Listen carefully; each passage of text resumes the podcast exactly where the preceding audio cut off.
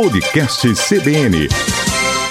Bom dia, Maceió. Bom dia, Alagoas. Sejam bem-vindos ao podcast Acontece em Alagoas. Hoje vamos falar de como o confinamento fez crescer o casos de miopia em crianças. E para falar melhor do assunto, eu convidei a oftalmologista Daniela Sampaio. Seja bem-vinda, doutora. Olá pessoal, tudo bem? Agradeço o convite. Olá, ouvintes. Espero que a nossa conversa seja útil. Para começarmos, doutora, o que é a miopia e como ela se adquire? E é normal uma criança ser míope?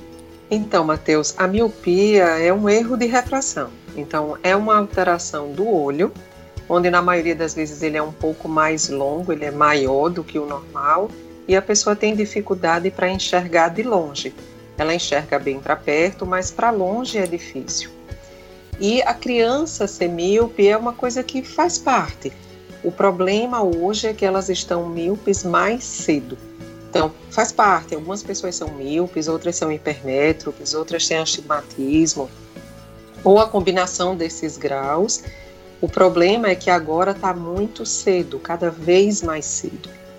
Então, necessariamente, a idade não tem nenhuma relação com a pessoa estar ou não com a miopia, é isso? Não, não tem. Existem crianças míopes bem pequenas, como tem adultos míopes, idosos. É uma coisa que faz parte da sua constituição, do tamanho do seu olho, na maioria das vezes. A gente tem dois motivos que podem é, justificar um olho ser míope, né? Então você pode ter um olho mais longo, que é o principal, que é a miopia de tamanho de olho, e existe a miopia por conta de índice. O cristalino da pessoa ele tem um poder maior do que o normal, e aí ele faz com que o foco aconteça fora do local. A gente quer que a imagem foque na retina e ele não chega lá. Ele chega antes, por isso que é difícil enxergar para longe. E por isso que as pessoas pegam tudo e trazem bem perto do rosto para tentar focar para perto e jogar o estímulo no lugar certo dentro do olho. Ótimo. E doutora, quais seriam os principais fatores para que se tenha aumentado a miopia nas crianças, principalmente nessa época de pandemia? Isso, então é assim, Matheus, ó, não é só na pandemia. A pandemia, ela piorou a situação, mas há alguns anos a gente já vem observando no mundo inteiro um aumento do número de pacientes com miopia muito precocemente. Então, na criança, no adolescente, no adulto jovem, universitário. Então, isso começou lá atrás. Existem inúmeras publicações que tiveram início em Singapura, porque eles começaram a perceber, os cientistas, a quantidade de universitários míopes. E em Singapura, hoje isso chega beira os 90%. Então, é um absurdo a quantidade de miopia dos últimos anos e que só piora. E aí o que que se associa a isso? O excesso do uso de telas, dos eletrônicos. E aí o que que aconteceu na pandemia? Aulas online, trabalhos home office. Então tudo muito em cima do eletrônico. Então a gente acentuou um problema que já existia, que era o número crescente de pessoas míopes pelo uso de tela. E aí, com o confinamento, ficou um pouco agravado, um pouco mais agravado, porque daí a gente perdeu a possibilidade de muitas atividades fora do ambiente de dentro de casa, né? Do lado de fora, onde tem luz natural. E aí foi isso que está causando, é isso que causou e está causando ainda um número maior de casos de miopia. E como estamos falando da tecnologia, em específico as telas, como é que elas influenciam na nossa visão?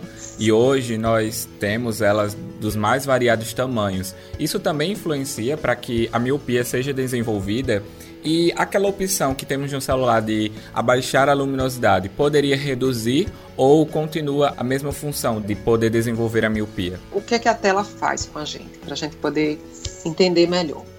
Um dos fatores ruins, um dos fatores prejudiciais, é que a gente fica muito atento, a gente pisca menos os olhos e os olhos ficam secos. Então, esse é outro fator, é outro problema que acontece com o excesso de tela. O olho fica seco porque a gente pisca menos. Em relação ao tamanho, é sim, tem relação. Então, Aí eu vou ler, vou estudar pelo telefone. É péssimo, porque é muito perto do rosto e o tamanho da fonte das informações é muito reduzido, o que exige uma concentração ainda mais alta. E quando a gente está concentrado, involuntariamente a gente pisca menos. Então, outra coisa que acontece, adolescente gosta muito de série. Então, ele vai assistir séries e tem optado por assistir no telefone. Então, isso também é ruim. É melhor que assista na TV. Então, o tamanho da tela influencia sim, a distância do rosto, quer dizer, é a distância da tela para os nossos olhos, também é ruim quando está muito perto. Então, o ideal é que realmente seja mais distante. E a gente tentar, vai assistir, é uma atividade mais longa, então, TV é melhor. É uma coisa mais curta no telefone, ok, mas o problema é que o telefone virou uma fonte de pesquisa, de estudo, é onde também estão as conversas, os amigos, o lazer, é muito perto do rosto e todo o tempo. Isso que é ruim. Todo o problema está no excesso. Os filtros existem, né? Os filtros para os óculos e existe também essa história de baixar a luminosidade. Isso traz mais conforto. Então é uma coisa que a gente pode fazer, mas isso não é um escudo. Então a gente diminui a luminosidade, traz um pouco mais de conforto, principalmente à noite mas a gente não pode usar isso como, ok, baixei a luminosidade, baixei a iluminação da tela, então eu posso ficar mais tempo. Não, isso é só uma coisa que pode ajudar um pouco.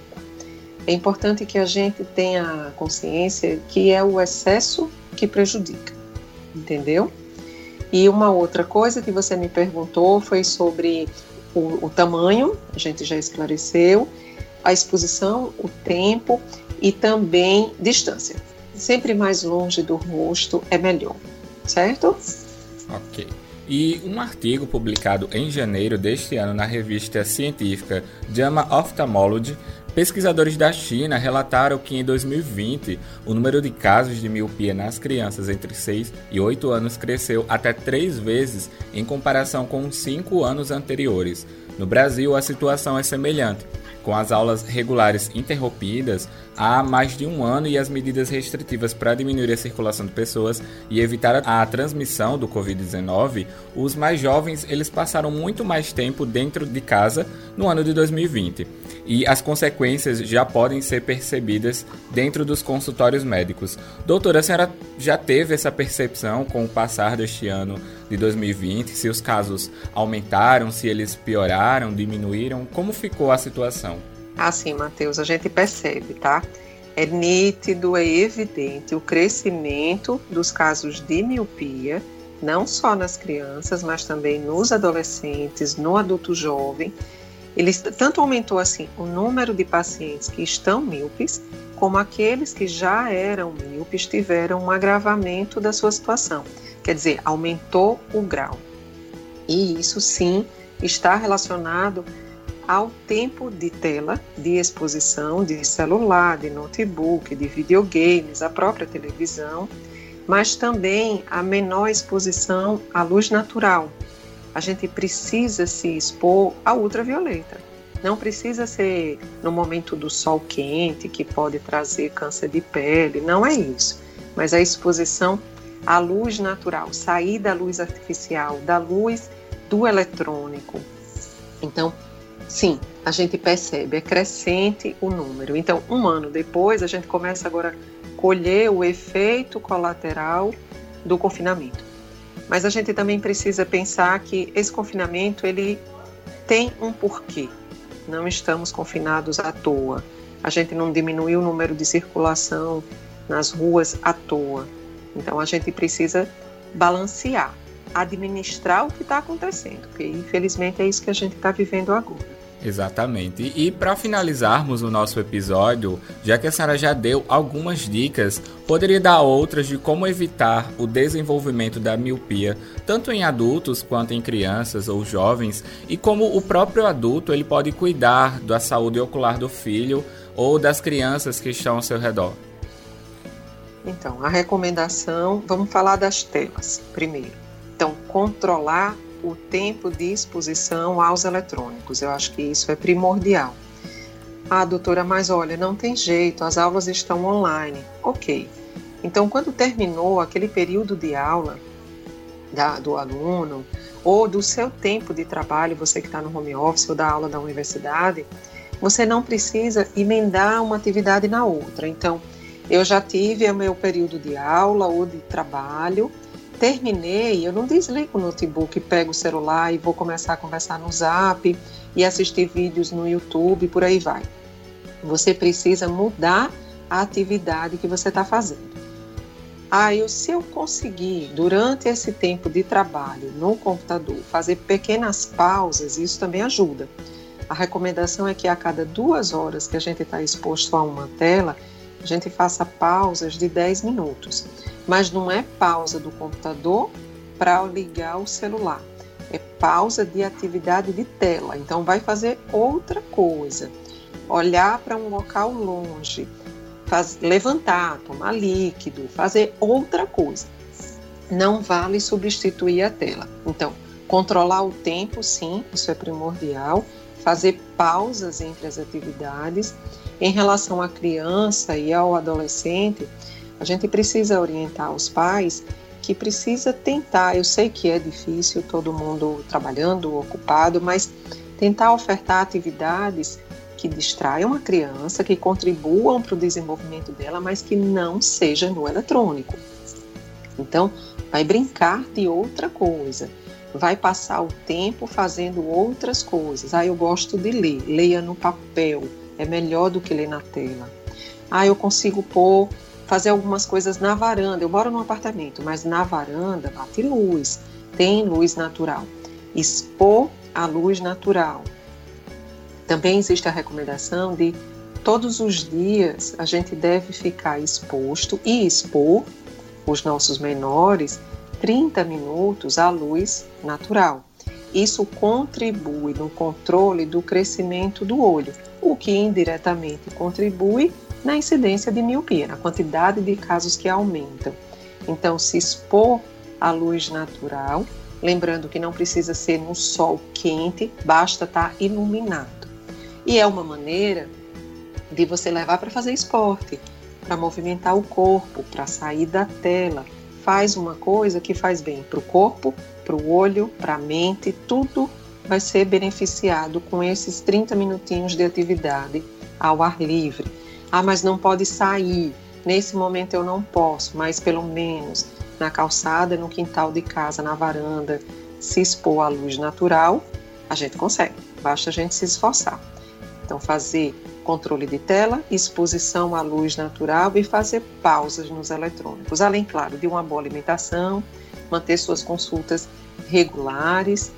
É uma maneira da gente controlar o que já tem de problema e evitar que eles apareçam também ou a sua piora. Certo, Matheus? Ótimo.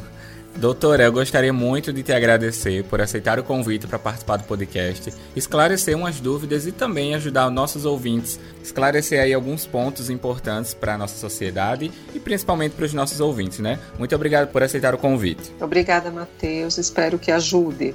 Informação de qualidade é o que as pessoas precisam receber agora. Obrigada a todo mundo. Até.